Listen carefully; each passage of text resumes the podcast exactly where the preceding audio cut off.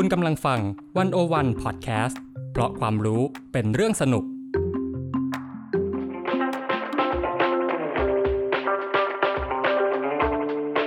อาเซียนบ่มีไกด์ออกจากอาเซียนมุมเดิมๆเข้าถึงอาเซียนมุมใหม่ๆสนุกลึกและลับแบบที่ไกด์สำนักไหนก็ไม่เคยพาไปกับเบน วงศ์พันธ์ อมรินทร์เทวา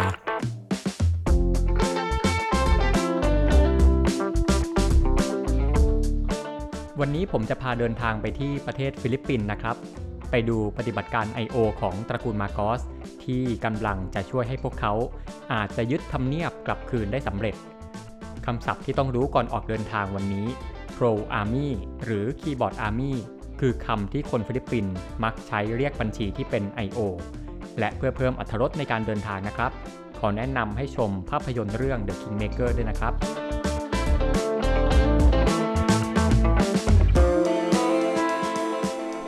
สวัสดีครับวันนี้เรากลับมาเดินทางทั่วอาเซียนกันต่อนะครับในอาเซียนบ่มีไกด์นะครับห่างหายไปนานมากเลยถึง สี่ถึงห้า เดือนนะครับเพราะว่าติดภารกิจอะไรเยอะแยะมากมายเลยก็เพิ่งจะได้กลับมานะฮะแต่ทีนี้เรากลับมาเราหายไปนานเนี่ยก็ถือว่าชดเชยเวลาที่หายไปนะครับเพราะกลับมาครั้งนี้เนี่ยเรากลับมาใหญ่กว่าเดิมนะคือรายการที่ผมจัดเนี่ยอาเซียนบ่มีไกด์เนี่ยก็ยังจะมีอยู่เนาะมีเดือนละตอนนะครับทุกวันพุธแรกของเดือนนะฮะแต่ว่าทีเนี้ยเราจะมีของแถมเพิ่มเข้ามานะครับเราจะมีอีกเอดิชั่นหนึ่งนะฮะซึ่งเป็นเอดิชั่นที่เราจะพาไปท่องอาเซียนในแง่มุมทางเศรษฐกิจกันแล้วในเอดิชั่นนั้นเนี่ยจะไม่ได้มีแค่ผมคนเดียวนะครับแต่ว่าจะมีอีกท่านหนึ่งที่มาร่วมพาผู้ฟังท่องเที่ยวไปด้วยกันนะครับนั่นก็คืออาจารย์กฤษเลิศสัมพันธารักษ์นะครับท่านก็เป็นอาจารย์สอนเศรษฐศาสตร์นะฮะอยู่ที่ University of California San Diego นะฮะก็อาจารย์เขาก็เปิดสอนวิชาเศรษฐกิจอาเซียนอยู่นะครับผมก็ไม่ต้องกังวลว่ามันจะเครียดมันจะวิชาการหรืออะไรนะครับเพราะว่าอาจารย์ก็ปรับเนื้อหาปรับอะไรให้มันย่อยง่ายแล้วนะครับก็รับรองว่าสนุกแน่นอนสำหรับใน Edition เศรษฐกิจเนี่ยก็จะพบกันอาทิตย์ละตอนนะครับก็พบกันถี่เลยนะฮะของของผมเนี่ยของผมที่เป็นอาเซียนปกติเนี่ยจะเป็นเดือนละตอนเนาะแต่ว่าของที่ผมจัดร่วมกับอาจารย์กฤษเลิศเนี่ยก็จะเป็นอาทิตย์ละตอนนะฮะก็เดี๋ยวรอติดตามกันได้ในเร็วๆนี้นะครับแต่ว่าตอนนี้เนี่ยมาอยู่กับผมก่อนนะฮะในอาเซียนบ่มีไกด์ตอนปกติวันนี้เราเป็น อี พี ที่สิบนะครับตอน อี พี เก้าเนี่ยตอนนั้นก็ธันวาเนาะก็ห่างหายกันไปนานมากนะฮะในระหว่างที่ผมหายไปเนี่ยก็จริงๆมันมีหลายประเด็นที่มันเกิดขึ้นในอาเซียนของเรานะครับจริงๆก็คันปากอยากเล่าหลายประเด็นเลยทีเนี้ยพอเปิดเอ่อเปิดตอนใหม่ขึ้นมาเนี่ยผมก็นั่งคิดเนาะว่าจะเปิดด้วยเรื่องอะไรดีนะครับเพราะว่าประเด็นก็เยอะมากทีนี้ก็นึกไปถึงว่าเออเดี๋ยวอีกไม่นานนี้เนาะวันจันทร์นี้นะครับเราจะมีการเลือกตั้งเกิดขึ้นที่ประเทศอาเซียนประเทศหนึ่งนั่นก็คือประเทศฟิลิปปินส์นะครับแล้วผมก็นึกได้ว่าผมก็เคยสัญญากับคุณผู้ฟังไว้เนาะว่าจะเล่าเรื่องนี้นะฮะจำได้ไหมครับตอน อี พี แปดเนี่ยตอนนั้นผมเล่าถึงผู้สมัครชิงตำแหน่งผู้นำฟิลิปปินส์คนหนึ่งนั่นก็คือแมนนี่ปาเกียวนะครับซึ่งก่อนหน้านั้นเนี่ยก็เป็นนักมวยชื่อดังนะฮะก็ตัดสินใจแขวนนวมมาลงสมัครก็เนี่ยครับตอนนั้นเนี่ยในตอนหนึ่งของพอดแคสต์ตอนนั้นเนี่ยผมผมได้พูดไว้นะฮะว่าระหว่างเวลานั้นเนี่ยจนถึงวันที่เก้าพฤษภาคมก่อนที่จะมีการเลือกตั้งฮะผมจะต้องเล่าเรื่องของผู้สมัครคนหนึ่งให้ได้คือใครเขาคนนี้นะครับมีชื่อว่าเฟอร์ดินานด์มาโกสจูเนียร์หรือชื่อเล่นของเขาเนี่ยก็คือบงบงนะฮะก็จะเรียกกันว่าบงบงมาโกสชื่อนี้เนี่ยหลายคนอาจจะคุ้นชื่อนะครับคุ้นชื่อแน่นอนเพราะว่าถือว่าเป็นคนที่มีความสำคัญมากเลยในการเมืองอาเซียนนะครับคนนี้เนี่ยเฟอร์ดินานด์มาโกสเนี่ยอ่ะเอานี้ก่อนคือเฟอร์ดินานด์มาโกสจูเนียร์เนี่ยเป็นลูกชายของเฟอร์ดินานด์มาโกสผู้พ่อนะฮะซึ่งคนเป็นพ่อเนี่ยเขาเคยเป็นผู้นำฟิลิปปินส์มาก่อนนะครับในระหว่างปีหนึ่งพันเก้าร้อยหกสิบห้าจนถึงปีหนึ่งพันเก้าร้อยแปดสิบหกก็ยาวนานมากนะครับถึงยี่สิบเอ็ดปีแล้วก็เป็นคนที่เรียกว่าทิ้งมรดกบาปอ่ะให้กับฟิลิปปินส์ไว้เยอะแยะมากมายนะฮะถูกเรียกว่าเป็นทรราชถูกเรียกว่าเป็นเผด็จการนะฮะเป็นที่มาของความพินาศย่อยยับของประเทศชาติเลยถ้าย้อนกลับไปผมเคยจัดรายการใน อี พี สามนะครับตอนนั้นเนี่ยผมเล่าว่าคนฟิลิปปินส์เนี่ยทำไมถึงอยากย้ายประเทศกันนะครับซึ่งมรดกนะครับสาเหตุในช่วงหนึ่งเลยเนี่ยก็มาจากในช่วงเวลาที่อยู่ภายใต้การปกครองของ ตระกูลมาโกสนี่แหละถือเป็นสาเหตุที่ทำให้ประเทศมันมันพินาศจนทำให้คนไม่อยากอยู่ในประเทศนะฮะไปย้อนฟังกันได้ในตอนนั้นนะครับตอนนี้ผมอาจจะไม่ได้ลงรายละเอียดอะไรเยอะแยะมากมายนะครับทีนี้คำถามมันเกิดขึ้นว่าทำไมพ่อเขาทำขนาดนั้นแล้วทำไมตอนนี้ลูกเขาเนี่ยผ่านมา สามสิบถึงสี่สิบ ปีนะฮะกลับมาลงเลือกตั้งแล้วทำไมคนฟิลิปปินส์เนี่ยถึงยังจะเลือกตระกูลนี้กลับมาอยู่เออมันเกิดอะไรขึ้นนะครับมันเกิดอะไรขึ้นทำไมคนฟิลิปปินส์ถึงไม่ได้จดจำหรือเปล่านะฮะลืมประวัติศาสตร์ไปหรือเปล่านะครับทำไมถึงเลือกบงบงมาโกสจะให้เป็นผู้นำซึ่งผลโพลนะครับฟิลิปปินส์เนี่ยจะมีหลายโพลผลโพลเนี่ยปรากฏว่าคนที่มีคะแนนนำในตอนนี้ก็คือบงบงมาโกสนี่แหละและเป็นคะแนนนำที่นำสูงด้วยนะฮะด้วยเปอร์เซ็นต์ที่สูงกว่าร้อยละห้าสิบก็คือทิ้งห่างผู้สมัครคนอื่นเลยซึ่งถ้าผลเลือกตั้งในวันที่เก้าเป็นไปตามนี้เนี่ยก็ปรากฏว่าบงบงมาโกสก็จะได้เป็นผู้นำนะฮะจะถือเป็นการทวงคืนทำเนียบให้กับตระกูลมาโกสคืนได้อย่างสำเร็จในรอบสี่สิบกว่าปีนะฮะทีเนี้ยคนก็มองว่าเหตุผลมันคืออะไรทีเนี้ยเขาก็ไปพบว่าสาเหตุสำคัญหนึ่งนะครับที่ทำให้คนหันมาเลือกตระกูลมาโกสเนี่ยเป็นเพราะเรื่องของเฟคนิวส์แล้วก็ ไอ โอ เออน่าสนใจไหมฮะประเทศเราไม่ใช่ประเทศเดียวที่มี ไอ โอ นะครับประเทศฟิลิปปินส์ก็มีเยอะแยะมากมายเดี๋ยวอาเซียนบอกมีไกด์ครับในตอนนี้เราจะพาไปดูความพยายามของตระกูลมาโกสในการกลับคืนสู่อำนาจด้วยการใช้เฟคนิวส์และ ไอ โอ เป็นเครื่องมือนะครับ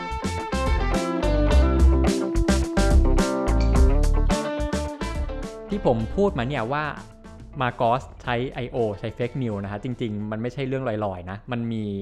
บรรดานักวิชาการนะครับมีพวกนักกิจกรรมมีสื่อมวลชนเนี่ยที่เขาศึกษาในเรื่องนี้นะฮะแล้วก็เขาก็ออกมาพูดเนี่ยจากผลการศึกษานะครับว่า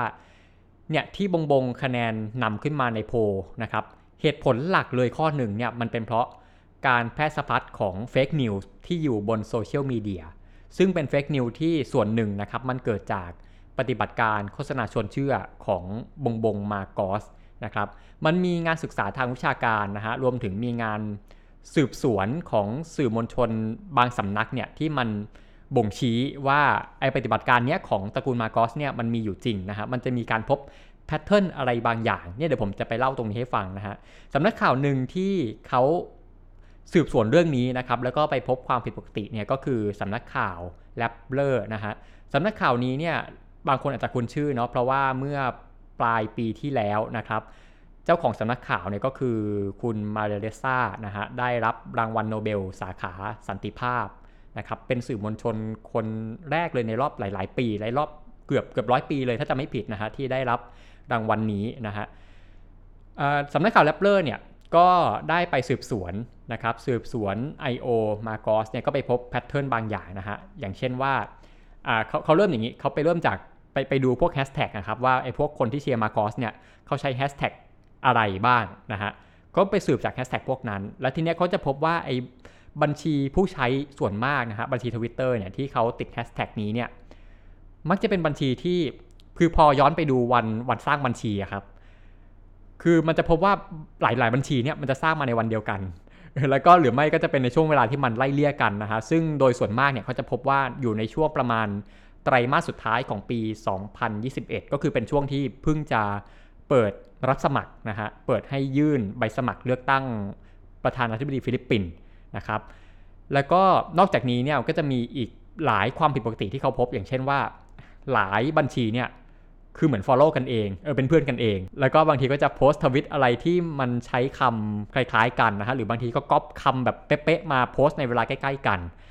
นะฮะแล้วก็หรือบางทีนี่ก็จะพบว่าเออมันจะมีเคสที่ว่าอ่ะใช้รูปโปรไฟล์นะครับใช้รูปโปรไฟล์ใช้รูป cover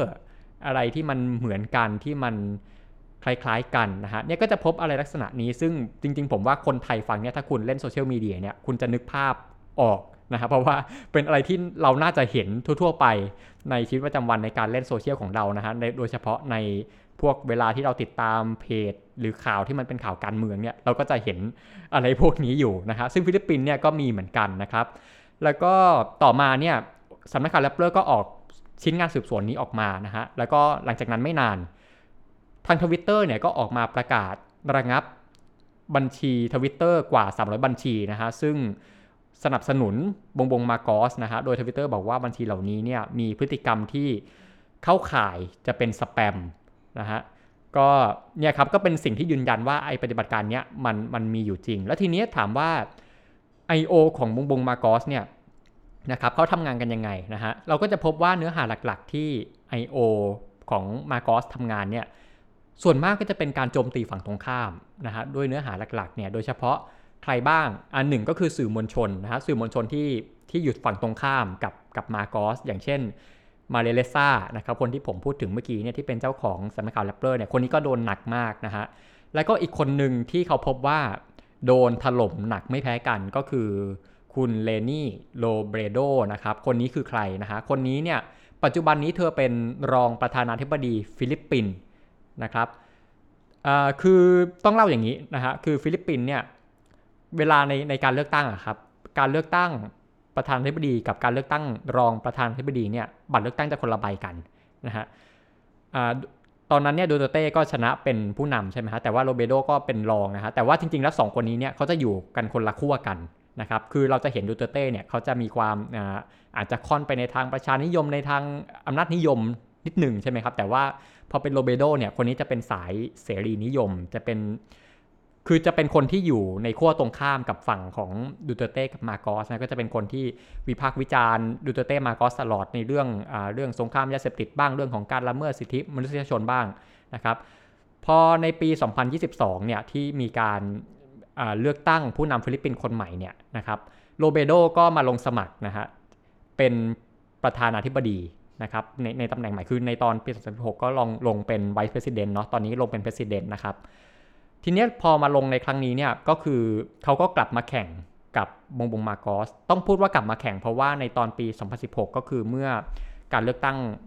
ตอนนั้นในในสมัยที่แล้วนะครับสองพันสิบหกเนี่ยบงบงก็ลงเลือกตั้งเป็นรองประธานาธิบดีนะครับก็เนี่ยก็ชิงกับโรเบโดเนี่ยครับแต่ว่าผลปรากฏว่าสุดท้ายเนี่ยโรเบโดเป็นฝ่ายชนะนะฮะบงบงแพ้ให้โรเบโด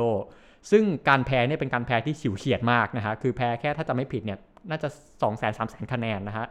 โรเบโดเนี่ยประมาณ สิบสี่ล้านสี่แสน แล้วก็บงบงเนี่ยประมาณสิบสี่ล้านต้นๆสิบสี่ล้านหนึ่งแสนก็ห่างกันนิดเดียวนะครับแพ้แบบเฉียดฉิวทีเนี้ยบงบงก็จะมีการเอ่อเรียกว่าใส่ร้ายเนาะใส่ร้ายว่าโรเบโดเนี่ยโกงการเลือกตั้งนะครับไม่งั้นเขาคงไม่แพ้หรอกนะฮะก็ก็เป็นที่มานะครับเป็นคดีความอะไรกันใหญ่โตนะฮะมีการให้นับคะแนนเลือกตั้งอะไรใหม่อะไรต่างๆนานาเนี่ยแต่ว่าสุดท้ายแล้วก็ไม่ได้ไม่ได้พบหลักฐานอะไรว่าเขาโกงการเลือกตั้งนะครับแต่ว่าก็จะเป็นวัฒกรรมที่บงบงใช้โจมตีโรเบโดมาตลอดตั้งแต่ปีสองพันสิบหกเป็นต้นมานะครับที่มีการเลือกตั้งในตอนนั้นทีเนี้ยตรงเนี้ยเราจะเห็นอะไรเราจะเห็นว่าไอ โอ ของบงบงเนี่ยจริงๆแล้วเนี่ยมันไม่ได้มาเพิ่งจะมามีในในช่วงเวลานี้ที่บงบงมาลงสมัครเป็นประธานาธิบดีนะครับบงบงเขาใช้ ไอ โอ มาตั้งแต่ในช่วงการเลือกตั้งปีสองพันสิบหกในในตอนนั้นซึ่งจริงๆในช่วงเวลานั้นเนี่ยก็จะมีการพบการเติบโตของ ไอ โอ มากมายนะครับเพราะว่าในการเลือกตั้งตอนนั้นเนี่ยถือว่าเป็นการเลือกตั้งครั้งแรกนะครับครั้งแรกท่ามกลางการเติบโตของโซเชียลมีเดียนะฮะก็จะถือว่าเป็นช่วงที่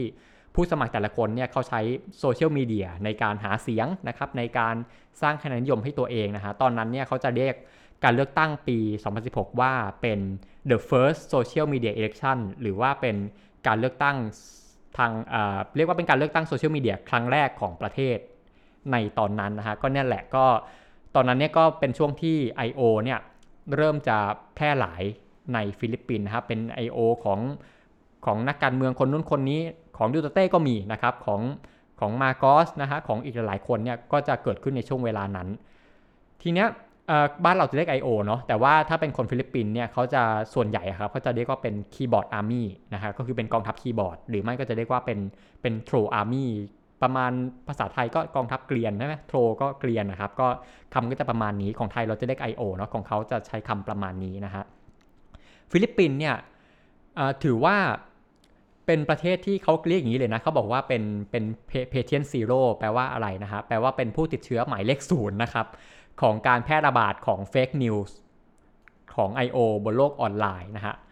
คือเพเทียนซีโร่เนี่ยปกติจะใช้กับโรคระบาดอย่างโควิดอะไรอย่างนี้เนาะที่ว่าอ่ามันมีคนติดเชื้อก่อนก่อนที่จะพบการระบาดใหญ่โตครับเนี่ยครับเขาบอกฟิลิปปินส์เนี่ยถือว่าเป็นเพเทียนซีโร่ของโลกนะครับเพราะอะไรเพราะว่าเขาพบการแพร่กระจายของเฟกนิวส์ไอโอเนี่ยมันพบก่อนช่วงที่จะมี เรื่องของอาการลงประชามติ Brexit นะครับที่อังกฤษหรือว่าการเลือกตั้งสหรัฐเนี่ยนะฮะซึ่งใน Brexit กับ กับ กับการเลือกตั้งสหรัฐเนี่ยก็จะพบพวกนี้เยอะแยะมากมายใช่ไหมครับแต่ว่าฟิลิปปินส์เนี่ยพบก่อนหน้านั้นอีกนะฮะเขาเลยบอกว่าเนี่ยฟิลิปปินส์เนี่ยถือว่าเป็น Patent Zero เลยนะครับเป็นเป็นเป็นอาจจะเรียกว่าเป็นเมืองหลวงของ ไอ โอ ของข่าวปลอมของโลกอย่างนั้นก็ว่าได้นะฮะทีเนี้ย ไอ โอ หลักๆที่เกิดขึ้นตอนนั้นเนี่ยเมื่อกี้ผมเกริ่นไปนิดนึงแล้วก็คือเป็น ไอ โอ ของดูเตอร์เต้นะครับก็เยอะแยะมากมายนะฮะก็แรปเปอร์หรือว่าสำนักข่าวหลายสำนักข่าวเนี่ยก็มีการสืบสวนแล้วก็พบเหมือนกันนะฮะซึ่งจนถึงตอนนี้เนี่ย ไอ โอ ของดูเตอร์เต้ก็ยังทำงานอยู่คือตอนนั้นเนี่ยเป็นการทำงานเพื่อที่จะให้ดูเตอร์เต้ชนะเลือกตั้งนะฮะพอชนะแล้วปุ๊บเนี่ย ไอ โอ ก็ผันตัวมามาเป็น ไอ โอ ให้กับนักให้กับผู้นำอ่ะเนาะก็คือเป็นการเป็นการ defense นะครับเป็นการโจมตีฝั่งตรงข้ามคนที่มาคนที่มาด่าผู้นำของเรานะฮะก็จะเป็นการพัฒนาไปทางนั้นนะฮะแต่ว่าขณะเดียวกันกับที่พบ ไอ โอ ดูเตอร์เต้เนี่ยก็จะพบ ไอ โอ อีกเครือข่ายหนึ่งที่ยิ่งใหญ่ไม่แพ้กันก็คือ ไอ โอ ของบงบงมาโกสนะฮะเนี่ยบงบงก็ใช้ ไอ โอ ในในในเรื่องนี้มาตลอดในการพยายามที่จะกลับคืนสู่ทำเนียบนะครับก็จะมีผลงานสืบสวนหลายชิ้นที่บ่งบอกว่าบงบงใช้ ไอ โอ นะครับคือก่อนหน้านี้ผมเล่าไปแล้วชิ้นหนึ่งเนาะนะครับที่เป็นงานของแรปเปอร์ที่เพิ่งออกมาเมื่อเมื่อไม่นานเนี้ยเพิ่งเมื่อไม่กี่เดือนที่ผ่านมานี้เองนะครับแรปเปอร์เนี่ยเคยมีงานสืบสวน ไอ โอ ของบงบงบากอสในครั้งแรกนะครับเมื่อปีสองพันสิบเก้าก็คือเมื่อสองปีที่แล้วนะครับตอนนั้นเนี่ยผลงานสืบสวนเนี่ยออกมาเป็นซีรีส์ซึ่งในซีรีส์ชุดนั้นก็จะมีถึงสามตอนนะครับไปย้อนอ่านกันได้นะครับคือซีรีส์ชุดนั้นเนี่ยจะมีมีชื่อซีรีส์ว่า Network Propaganda นะครับก็ก็ไปไล่ดูกันได้จะมีอยู่สามตอนนะฮะอ่ะก็นอกจากจะมีงานสืบสวนของสำนักข่าวแล้วเนี่ยก็จะมีการเปิดโปงจากอีกหลายคนนะฮะทีนี้ที่ฮือฮาที่สุดเลยก็คือการเปิดโปงของคนคนนี้นะครับเขาชื่อว่าบริทานีไกเซอร์คนนี้คือใครนะครับคนนี้เนี่ยเขาเคยเป็นอดีตพนักงานของบริษัท Cambridge Analytica นะครับบริษัทนี้เนี่ยบางคนที่ติดตามข่าวต่างประเทศอาจจะเคยได้ยินชื่อนะครับเขาเป็นคือเป็นบริษัทวิเคราะห์ข้อมูลนะครับแต่ทีเนี้ยมันเป็นข่าวอื้อฉาวเมื่อไม่กี่ปีที่ผ่านมาคือเนี่ยครับคุณคุณบริทานีไกเซอร์เนี่ยเขาออกมาแฉนะฮะเขาเป็นพนักงานเนี่ยเขาออกมาแฉว่าบริษัทของเขาเนี่ยได้ช่วยเหลือนักการเมืองและก็รวมถึงองค์กรการเมืองในหลายๆกลุ่มนะครับจากหลายประเทศทั่วโลกในการพยายามที่จะเพราะกันด้าเนาะที่จะโน้มน้าวความคิดของคนบนโลกโซเชียลเนี่ยให้หันมาสนับสนุนอย่างเช่นที่ดังๆเลยก็คือกรณีของโดนัลด์ทรัมป์ในการเลือกตั้งปีสองพันสิบหกนะฮะทีเนี้ยมันน่าสนุกตรงนี้ตรงที่ว่าไกเซอร์เนี่ยออกมาแฉนะครับว่าคุณรู้ไหมว่าบงบงบงมาโกสเนี่ยก็เป็นลูกค้าของเราเหมือนกันนะครับเนี่ยตัวนี้ก็จะเป็นอีกอีกเรื่องนึงที่ยืนยันว่าบงบงเนี่ยเขาทำมาตลอดแต่ว่าก็แน่นอนนะครับว่าใครจะไปยอมรับใช่ไหมฮะบงบงก็ปฏิเสธเรื่องนี้มาตลอดนะครับรวมถึงในตอนนี้ก็เหมือนกันนะฮะในการเลือกตั้งครั้งนี้เนี่ยต่อให้จะมีงานสืบสวนมีอะไรออกมาเปิดโปงเยอะแยะมากมายเนี่ยเขาบอกว่าเขาก็บอกว่าไม่จริงนะครับเขาบอกว่าตัวเขาเองเนี่ยแหละเป็นเหยื่อนะฮะเป็นเหยื่อของเฟกนิวที่โจมตีเขานะครับแต่ว่าก็แน่นอนนะฮะก็พวกนักวิชาการพวกสื่อก็ก็โต้แย้งกันบอกว่าเฮ้ยมันจะเป็นไปได้ไงเนี่ยเรามีผลการศึกษามาชัดเจนเนี่ยเราเราเจอเราเจอมาเยอะแยะมากมายเราเจอมาชัดเจนนะฮะอย่างเว็บไซต์หนึ่งนะครับเว็บไซต์ ที เอส อี เค ดอท พี เอช ซึ่งเป็นเว็บไซต์ตรวจสอบเฟคนิวเว็บไซต์หนึ่งของของฟิลิปปินส์นะฮะก็เผยผลการศึกษาออกมาว่าเนี่ยมันมีอยู่จริงนะนะครับเอ่อ ไอ โอ ของมาโกสเนี่ยแล้วเขาก็ตรวจสอบจากการแพร่กระจายของเฟคนิวทั้งหมดในช่วงเวลาระหว่างนี้นะฮะในช่วงเวลาที่กำลังไปสู่การเลือกตั้งเนี่ยเขาพบว่าในบรรดาเนื้อหาเหล่านั้นเนี่ยนะครับคือคนที่ดูจะได้ประโยชน์จากจากการแพร่กระจายของเฟคนิวเหล่านี้มากที่สุดเนี่ยก็คือบงบงมาโกสเออคือเฟคนิวเนี่ยกลายเป็นว่าสร้างภาพในเชิงบวกให้กับบงบงมาโกสมากกว่าคนอื่นๆเลยนะฮะขณะที่คนที่เอ่อเรียกว่ามีเนื้อหาในแง่ลบมากที่สุดเนี่ยก็คืออย่างที่ผมบอกนะฮะก็คือเลนี่โรเบโดนะครับคนที่เป็นคู่ชิงกับบงบงมาโกสในครั้งนี้เนี่ยตกเป็นเป้าโจมตีหนักที่สุดนะครับและเขาก็บอกนี้ว่าอ่าบงบงเนี่ยได้ลงทุนกับปฏิบัติการนี้มานานถึง หกเจ็ด ปีนะฮะแล้วก็ดูเหมือนว่าในตอนนี้เนี่ยมันกำลังจะทำให้เขาบรรลุความฝันได้นะฮะการลงทุนของเขาเนี่ยมันกำลังจะไม่เสียเปล่าคือครั้งที่แล้วเนี่ยอาจจะแพ้ก็จริงแต่ครั้งเนี้ยอาจจะสำเร็จนะฮะเนี่ยเป็นการลงทุนยาวนานที่มันกำลังจะเห็นผลนะครับแล้วตอนนี้เนี่ยในการเลือกตั้งครั้งนี้นะครับบงบงมาโกสคือลงสมัครในตำแหน่งผ ผู้นำนะฮะในตำแหน่งของประธานาธิบดีส่วนอีกคนนึงนะครับคือโมมาโกสเนี่ยเขาจับคู่ running mate กับอีกคนนึงก็คือซาร่าดูเตอร์เต้นะครับคนนี้เนี่ยก็คือลูกสาวของโรดริโก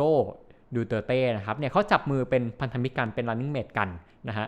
เพราะฉะนั้นเนี่ยอย่างที่ผมบอกว่าดูเตอร์เต้ก็มี ไอ โอ ที่ยิ่งใหญ่เหมือนกันนะครับเพราะฉะนั้นในครั้งนี้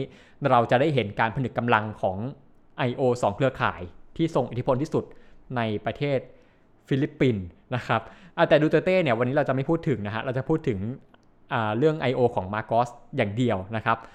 ทีนี้เราจะไปดูเนื้อหาเนาะว่าเนื้อหามันมันประมาณไหนนะครับของของมาโกสอย่างที่ผมบอกนะฮะว่าหลักๆเนี่ยก็จะเป็นเรื่องของการโจมตีฝั่งตรงข้ามอันนี้ผมพูดไปแล้วนะฮะโจมตีมาเลเลซ่าโจมตีโรนี่โดเบโดนะฮะแต่ว่าก็จะมีอีกส่วนหนึ่งที่มันจะเป็น ไอ โอ ที่มีเนื้อหาของการสร้างภาพลักษณ์ที่ดีนะครับให้กับตระกูลมาโกสให้กับตัวของวงวงมาโกสก็จะคล้ายในไทยเนาะคือในไทยก็จะมีเรื่องที่ว่า ไอ โอ เนี่ยก็จะแบ่งเป็นสายใช่ไหมจะมีสายดำสายขาวใช่ไหมครับสายขาวคือสายที่คอยสร้างภาพลักษณ์ดีๆให้กับนักการเมืองใช่ไหมครับส่วนสายดำก็คือเป็นสายที่โจมตีฝั่งตรงข้ามนะฮะของเขาก็จะเป็นลักษณะนี้คล้ายๆกันอ่ะทีเนี้ยอย่างที่ผมบอกว่าเนี่ย ไอ โอ ก็จะมีอยู่ด้านหนึ่งก็คือเป็นการพยายามสร้างภาพลักษณ์ที่ดีให้กับบุงบุงมาโกสนะฮะทีนี้ในการสร้างภาพลักษณ์เนี่ยมันต้องคำนึงถึงข้อหนึ่งนะครับว่าคือถามว่าทำไมเขาต้องพยายามปั้นภาพลักษณ์ขนาดนั้นเพราะอะไรเพราะว่าเขามีจุดด่างพร้อยที่สำคัญอยู่เรื่องหนึ่งซึ่งมันอาจจะไม่ใช่ของเขาโดยตรงนะแต่ว่ามันเป็นจุดด่างพร้อยที่มันเกิดขึ้นและมันเกี่ยวข้องกับพ่อของเขานะฮะก็คือเฟอร์ดินานด์มาโกสซึ่งปกครองฟิลิปปินส์ในช่วงปีหนึ่งพันเก้าร้อยหกสิบห้าถึงหนึ่งพันเก้าร้อยแปดสิบหกนะครับคืออย่างที่ผมบอกนะครับว่าเฟอร์ดินานด์มาโกสเนี่ยก็ได้ได้สร้างความพินาศให้กับฟิลิปปินส์เยอะแยะมากมายนะครับเพราะฉะนั้นเนี่ยตรงนี้เป็นจุดสำคัญที่ ไอ โอ เนี่ยคือจะต้องพยายามแก้ไขประวัติศาสตร์ในช่วงเนี้ยนะครับพยายามเปลี่ยนดำเป็นขาวให้ได้เออเรียกว่าพยายามเปลี่ยนแปลงความทรงจำของคนที่มีต่อยุคสมัยนั้นใหม่นะฮะให้คนให้คนเข้าใจเหตุที่เกิดขึ้นในในช่วงเวลานั้นใหม่เนี่ยว่าจริงๆแล้วเนี่ยไอสิ่งที่คนเข้าใจว่ามันมันมันผิดมันไม่ดีอะไรเนี่ยจริงๆมันไม่ใช่อย่างนั้นนะฮะก็คือเนี่ยแหละมันเป็นการพยายามไปแก้ประวัติศาสตร์ในยุค ของพ่อของเขาเพื่อที่จะเป็นประโยชน์กับลูกของเขานะครับทีเนี้ยสิ่งที่เนี่ยครับนี่คือสิ่งที่ตระกูลมาโกสเนี่ยพยายามทำมาโดยตลอดเลยนะนะครับคือผมแนะนำให้ไปดูหนังเรื่องนึงก็คือเรื่อง The Kingmaker นะครับเป็นหนังสารคดีที่เล่าถึงชีวิตของอดีตสตรีหมายเลขหนึ่งนะครับนางอิเมลดามาโกสนะครับเป็นอดีตภรรยาของเฟอร์ดินานด์มาโกสนี่แหละนะครับคือมาโกสเนี่ยเสียชีวิตไปแล้วนะฮะแต่ว่าภรรยาเขายังอยู่นะฮะก็ไปดูสารคดีเรื่องนี้ดูได้ทางเว็บไซต์ของ Documentary Club นะครับก็จ่ายเงินนิดนึงนะครับไม่แพงมากก็ไปหาดูกันได้นะฮะคือเรื่องนี้เนี่ยอันนี้ผมจะไม่พูดดีเทลมากแต่ว่าเราจะได้เห็นในหนังเรื่องนี้ว่าเนี่ยเขาเขามีความพยายามที่จะที่จะพูดนะครับเหมือนพยายามแก้ไขประวัติศาสตร์โดยตลอดบอกว่าในเรื่องที่เกิดขึ้นนี้มันไม่จริงมันจริงๆมันอย่างงู้นอย่างนี้นะครับซึ่งจริงๆมันก็ขัดกับประวัติศาสตร์เนาะมันก็ขัดกับหลักฐานมันก็ขัดกับความเป็นจริงนะก็จะมีอยู่หลายเรื่องอันนี้แนะนำให้ไปดูกันได้นะครับทีเนี้ยในช่วงเวลาหลายปีที่ผ่านมาเนี่ยเนี่ยครับมันก็จะมีความพยายามในการแก้ไขประวัติศาสตร์ของ ไอ โอ มาโกสเนี่ยเยอะแยะมากมายซึ่งแน่นอนว่าหลายเรื่องก็จะเป็นเรื่องที่มันไม่ถูกต้องนะครับเป็น fake information เราก็จะได้เห็นหลายสื่อในฟิลิปปินส์เนี่ยที่เขาต้องมาตาม fact check กันกันหนักมากเลยนะฮะตอนนี้เนี่ยนะถ้าเกิดว่าตามสำนักข่าวพวก Rappler พวก เอ บี เอส ซี บี เอ็น อะไรต่างๆเนี่ยคือจะเห็น fact check เต็มไปหมดเลยแล้วหลายเรื่องเนี่ยก็จะเกี่ยวข้องกับเรื่องของตระกูลมาโกสเนี่ยแหละนะครับเพราะว่าเขาพยายามจะแก้ประวัติศาสตร์เนาะพยายามใช้คนจำเรื่องราวในช่วงเวลานั้นใหม่นะครับเพื่อที่ว่าเออจะทำให้คนลืมแล้วก็ทำให้คน เอ่อ เป็นการ justify นะครับตัวของบุงบุงมาโกสนะฮะอย่างเช่นอะไรนะครับอย่างเช่นเรื่องสำคัญเลยเรื่องหนึ่งที่เกิดขึ้นในยุคมาโกสเนี่ยก็คือเรื่องของการละเมิดสิทธิมนุษยชนนะฮะแล้วก็เรื่องของการละเมิดเสรีภาพนะครับในยุคของกฎอัยการศึกนะฮะในยุคมาโกสเนี่ยเคยมีการประกาศกฎอัยการศึกทั่วประเทศนะครับในระหว่างปี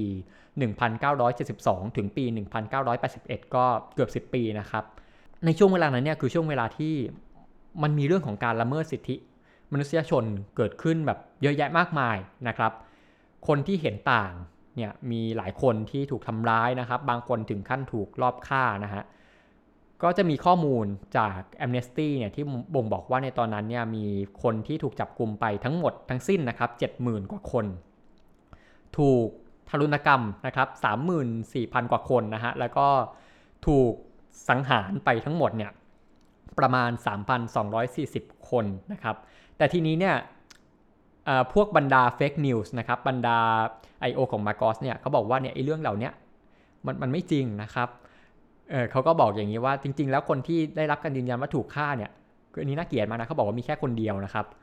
ที่ยืนยันว่าถูกฆ่าในช่วงเวลานั้นเนี่ยการสังหารหมู่อะไรเนี่ยมันมันไม่มีนะครับและผู้คนตอนนั้นเนี่ยเอาเข้าจริงนะคือ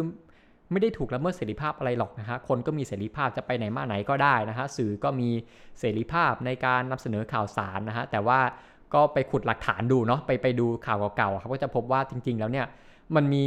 ความพยายามในการปิดสื่อนะฮะมีเรื่องของการเซ็นเซอร์สื่อนะฮะรวมถึงมีการที่เจ้าหน้าที่เนี่ยบางทีไปบุกยึดทรัพย์สินนะครับในอาคารที่ทำการของสำนักข่าวหลายสำนักข่าวเลยในช่วงเวลานั้นเนี่ยเพราะฉะนั้นก็จะเห็นว่าเนี่ยเนี่ยเป็นเรื่องหนึ่งที่ที่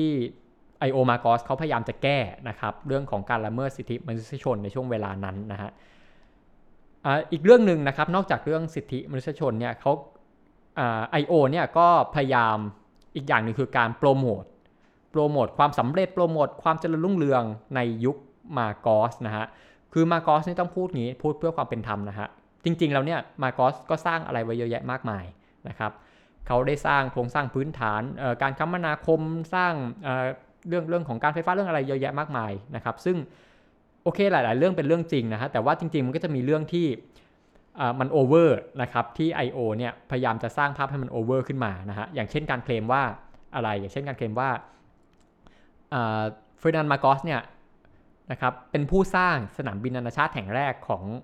ฟิลิปปินส์นะครับซึ่งพอไปแฟกต์เช็คดูเนี่ยจริงๆแล้วไม่ใช่นะฮะมันมีมาก่อนหน้านั้นแล้วนะครับหรือว่าก็จะมีการเคลมว่าเนี่ยยุคเขาเนี่ยเป็นครั้งแรกเลยนะที่มีการนำปลานิลเข้ามาให้คนฟิลิปปินส์ได้ได้ได้ทานนะฮะได้รู้จักกันนะฮะซึ่งจริงๆพอแฟกต์เช็คเนี่ยมันก็มีมาตั้งแต่ยุคก่อนหน้านั้นแล้วนะครับ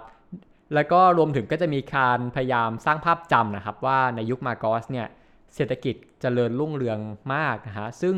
จริงๆแล้วเนี่ยมันก็เป็นจริงนะครับเป็นจริงในช่วงเวลาแรกๆของเขาในช่วง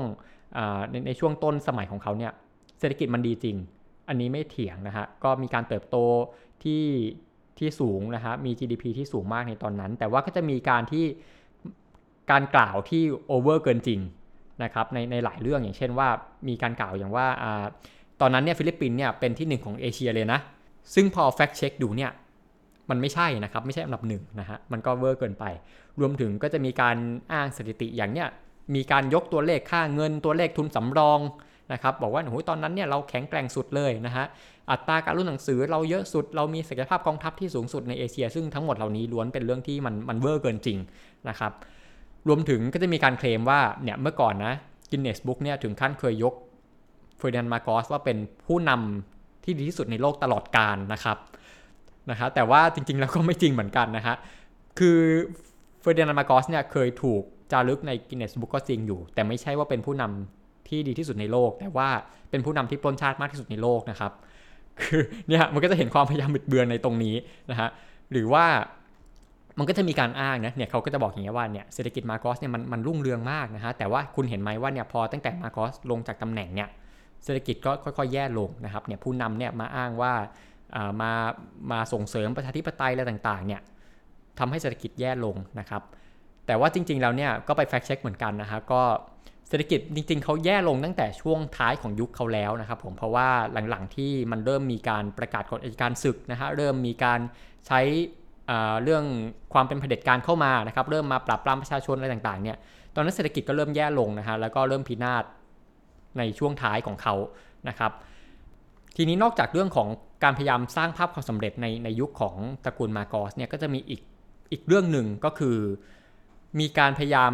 แก้ต่างเนาะในคดีความต่างๆที่เกิดขึ้นกับตระกูลนะฮะอย่างเช่นบอกว่าเนี่ยครับทรัพย์สินที่ตระกูลมาร์กอสได้มาเนี่ยที่มีเป็นเป็นล้านเป็นเป็นหลายสิบล้านร้อยล้านพันล้านเนี่ยหรือว่าที่ไปคุยทำเนียบแล้วไปเจอรองเท้าพันคู่หมื่นคู่ของอิเมด้ามาร์กอสนะฮะเนี่ยพวกนี้มันมาจากการทำงานหนักนะครับมาจากเนี่ยการได้รับเงินประจำตำแหน่งต่างๆรวบรวมกันกว่าสิบยี่สิบปีนะครับแล้วก็อ้างว่าเนี่ยจริงๆแล้วเงินที่เขาได้มาเนี่ย มันไม่ใช่เงินจากการคอร์รัปชันนะมันไม่ใช่เงินจากการทำความผิดนะครับแต่ว่าจริงๆแล้วเนี่ยถ้าไปดูทางศาลนะฮะมันก็จะมีคดีความที่มันตัดสินมาแล้วชัดเจนนะฮะมีหลักฐานทุกอย่างชัดเจนว่าเนี่ยเนี่ยคือเงินที่ได้มาโดยไม่ชอบแน่ๆนะครับ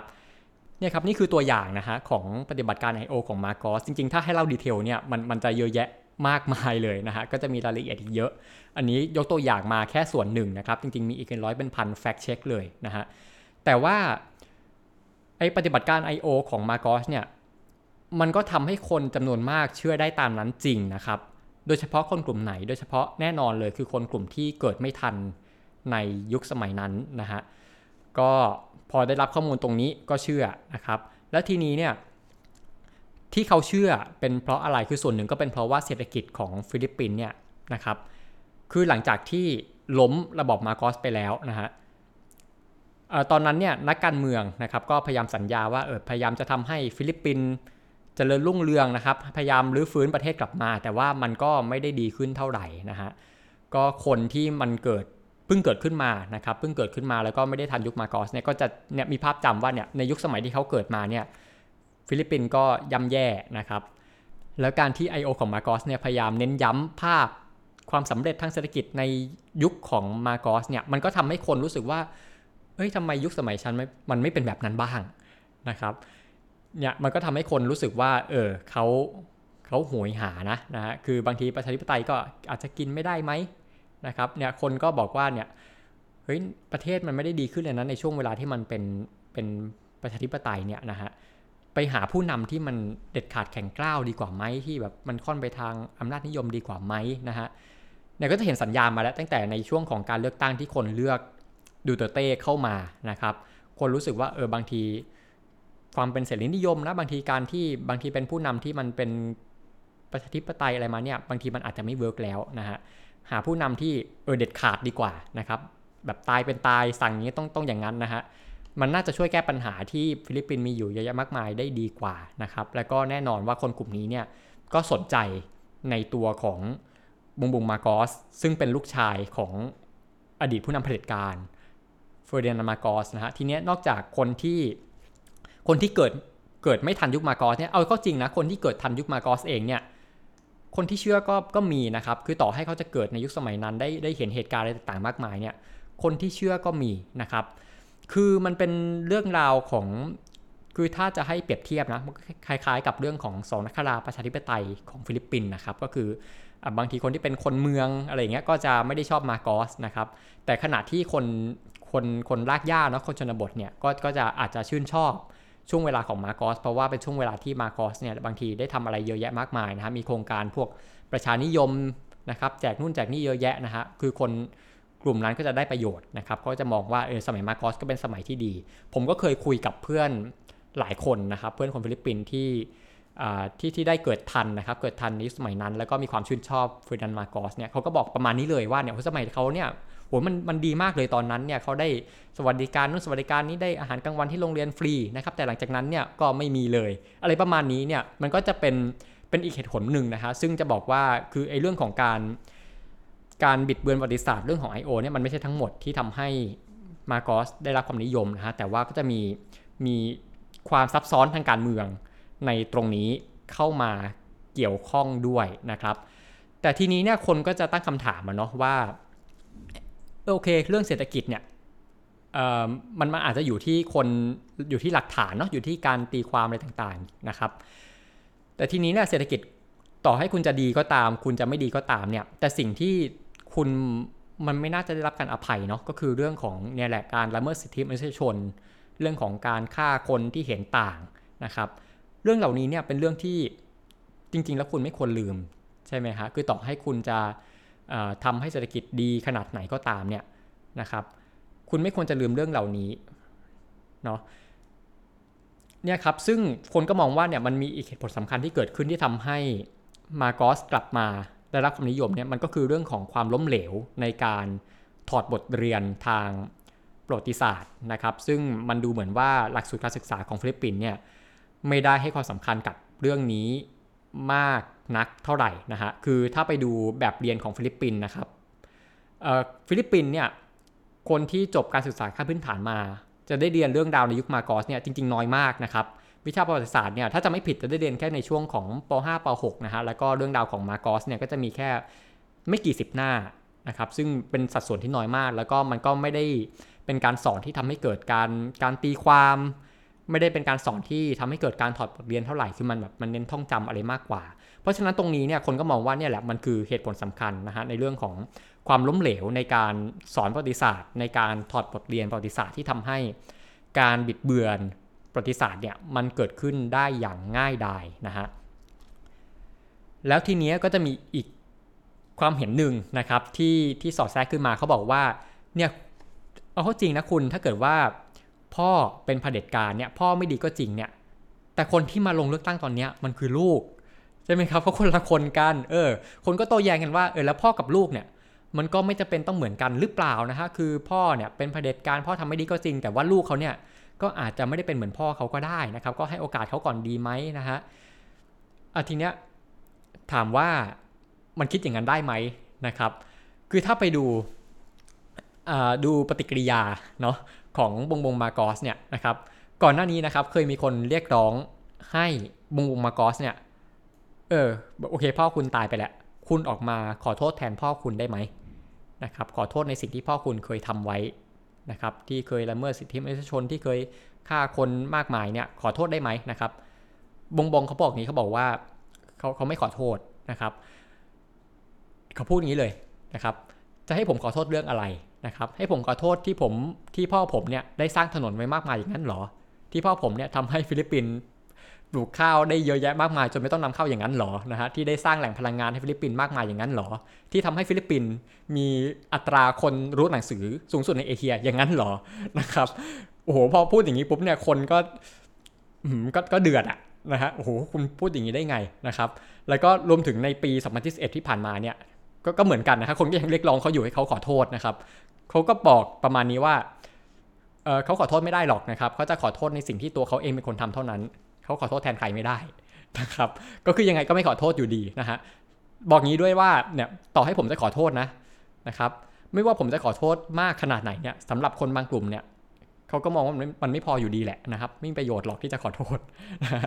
เนี่ยเขาก็พูดอะไรประมาณนี้บอกว่าไม่ไม่ขอโทษละกันนะครับรวมถึงนอกเหนือจากจะไม่ขอโทษเนี่ยเขาเคยถึงขั้นเสนอนะครับว่าเนี่ยตำราเรียนประวัติศาสตร์ที่มันมีอยู่เนี่ยว่าถ้าพ่อเขาเป็นผู้ร้ายมากเกินไปนะนะครับเขาก็เสนอให้มีการแก้บทเรียนให้มีการแก้ไขหนังสือเรียนประวัติศาสตร์นะครับเขาบอกว่าเนี่ยไอ้หลายเรื่องเนี่ยมันมันไม่จริงนะมันเวอร์เกินจริงนะครับทำให้พ่อเขาเป็นผู้ร้ายเกินไปนะครับแล้วก็บอกด้วยว่าเนี่ยไอ้เรื่องเหล่านี้บางทีมันเป็นเรื่องของอดีตนะคุณมองไปข้างหน้าดีกว่าคุณไม่จำเป็นต้องไปสนใจมันเราสนใจปัญหาที่มันเกิดขึ้นในตอนนี้ดีกว่านะครับคนยากจนมากมายคนความเหลื่อมล้ำเรื่องปัญหาอาชญากรรมอะไรเกิดขึ้นเยอะแยะมากมายเนี่ยอย่าไปสนใจเลยเรื่องอดีตนะครับเนี่ยเนี่ยเขาก็พยายามจะพูดตรงนี้ซึ่งเราก็จะเห็นนะว่าบงบงเนี่ยไม่ได้ให้ความสำคัญกับเรื่องนี้แล้วรวมถึงบางทีอาจจะเห็นด้วยด้วยซ้ำนะฮะบางทีเขาเนี่ยเขาออกมาคือการพูดถึงพ่อเขาเนี่ยมันจะเป็นลักษณะของการออกมาชื่นชมเสียมากกว่านะครับชื่นชมเนี่ยอย่างที่ผมเล่าเนี่ยว่าเนี่ยพ่อเขาได้สร้างนู่นสร้างนี่ทำให้ฟิลิปปินส์เศรษฐกิจดีนู่นนี่นะครับแต่ก็ไม่ได้พูดถึงแล้วก็ไม่ได้จะออกมาขอโทษในเรื่องการละเมิดสิทธิ์นะฮะแล้วก็นอกจากนี้เนี่ยนอกจากเรื่องของการไม่ขอโทษนะครับตัวของบงบงเองเนี่ยนะครับคือปัญหาโอเคอยู่ที่พ่อเขาเยอะก็จริงแต่ว่าตัวของเขาเองเนี่ยจริงๆก็มีปัญหาหลายเรื่องที่มันไม่เคลียร์นะครับอย่างเช่นมีเรื่องของการหนีภาษีนะฮะมีภาษีเรื่องถ้าจะไม่ผิดจะเป็นภาษีที่ดินนะครับที่เขาหลีกเลี่ยงการจ่ายและทุกวันนี้ก็ยังไม่จ่ายนะครับก็มีเรื่องนี้อยู่ซึ่งเป็นคดีที่ทำให้มีคนกลุ่มหนึ่งนะฮะไปร้องเรียนกับทางกกต.ให้ให้ตัดสิทธิ์เขานะฮะแต่ว่าท้ายที่สุดแล้วก็ก็ตกไปเรื่องนี้นะครับแล้วก็เรื่องต่อมาเนี่ยก็คือมีเรื่องของการโกหกประวัติการศึกษานะครับยังไงเขาบอกงี้เขาบอกว่าเขาจบปริญญาตรีจากมหาวิทยาลัยออกฟอร์ดนะฮะแต่ทีนี้พอไปดูดีๆเนี่ยไม่ใช่นะครับ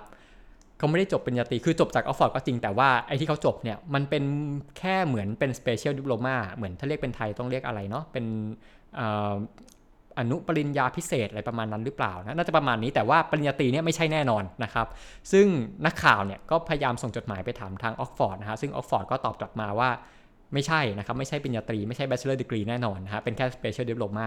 แต่บงมาโกสเนี่ยเขาก็ยังยืนยันนะครับว่าเนี่ยเขาจบจบปริญญาตรีนะครับเขาก็ยืนยันว่าเนี่ยที่เขาพูดเป็นความจริงต่อให้จะมีหลักฐานขนาดไหนก็ตามนี่ก็เป็นเรื่องหนึ่งอีกเรื่องหนึ่งเนี่ยนะครับนอกจากตัวเขาจะมีความไม่เคลียร์แล้วเนี่ยมันยังรวมถึงคนในตระกูลเขาด้วยนะครับอย่างเช่นแน่นอนเลยคนหนึ่งก็คือแม่ของเขาอิเมลดามาโกสนะฮะก็มีหลายข้อหาเหมือนกันที่มันเกิดขึ้นในยุคพ่อของเขานะฮะรวมถึงที่มันเกิดขึ้นหลังจากนั้นเนี่ยก็มีเยอะแยะมากมายที่ว่ายังไม่เคลียร์เนี่ยครับเรื่องเหล่านี้เนี่ยก็บ่งบอกว่าคือบางทีเนี่ยเรื่องของบงบงเนี่ยนะครับเอ่อมันอาจจะแยกขาดจากเรื่องของพ่อไม่ได้เนาะนะฮะก็คือบางทีเนี่ยเราอาจจะมองกันไม่ได้ว่าเออเรื่องของพ่อไม่เกี่ยวกับลูกแต่ว่าเนี่ยสิ่งที่เขาทำมันคือการไม่ได้สำนึกนะครับในสิ่งที่พ่อของเขาเคยทำไว้นะฮะรวมถึงตัวเขาเองเนี่ยก็มีปัญหาเหมือนกันนะฮะซึ่งก็ทำให้คนฟิลิปปินส์อีกกลุ่มหนึ่งนะครับที่ออกมาบอกว่า เอ่อ เขาจะติดแฮชแท็กอย่างนี้เขาบอกว่า never again นะครับก็คืออย่าให้มันเกิดขึ้นอีกเลยนะครับไอไอเรื่องราวที่มันเคยเกิดมาแล้วนะฮะเนี่ยเป็นการเตือนว่าเนี่ยพยายามอย่าเลือกสิ่งเดิมๆกลับมานะครับไม่งั้นเนี่ยฟิลิปปินส์ก็จะเหมือนย้อนเวลากลับไปต้องกลับไปเจอสิ่งเลวร้ายเหมือนเดิม